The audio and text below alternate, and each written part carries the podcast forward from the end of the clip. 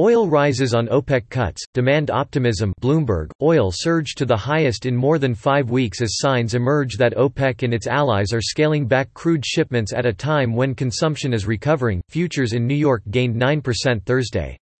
OPEC Plus reduced exports by 5.96 million barrels a day for the first 14 days of May, according to Petrologistics.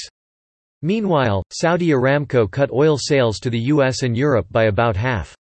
The International Energy Agency said the outlook for global markets is improving with demand a little stronger than expected, while oil major BP plc said consumption has surged back this week as cars return to the roads. The drop in exports is showing they are complying with the OPEC Plus deal, said Andrew Lebow, senior partner at Commodity Research Group.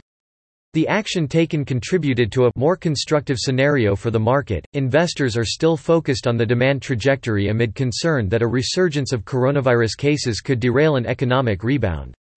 While the IEA joined Saudi Arabia and Russia in seeing signs of consumption improving, the market is still having to recover from an unprecedented rout that pushed West Texas Intermediate crude futures into negative territory last month. There is a little more optimism that the darkest days for the market may be behind us, said Judith Dwarkin, chief economist at RS Energy Group. Prices West Texas Intermediate for June delivery climbed $2.27 to settle at $27.56 a barrel in New York. Brent for July settlement rose $1.94 to end the session at $31.13 a barrel. Aramco will decrease shipments to some buyers in the US and Europe by as much as 70%, according to a person with knowledge of the situation.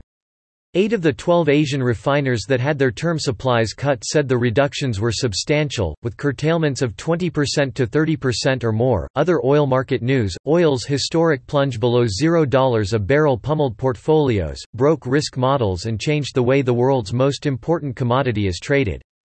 But it probably won't happen again this month. An armada of Saudi tankers brimming with crude heading to American shores is raising concern over storage space just as a U.S. glut shows signs of easing. As the coronavirus crushes global demand for gasoline, diesel, and jet fuel, the world's oil refineries are getting a helping hand from an unlikely source fuel oil that contains so much sulfur that many ships are barred from using it. With assistance from James Thornhill and Grant Smith, to contact the reporters on this story, Olivia Raimonde in New York at Oraimonde at Bloomberg.net, Alex Longley in London at alongley at Bloomberg.net. Oh, contact the editors responsible for this story, David Marino at dmarino4 at Bloomberg.net Stephen Frank, Jessica Summers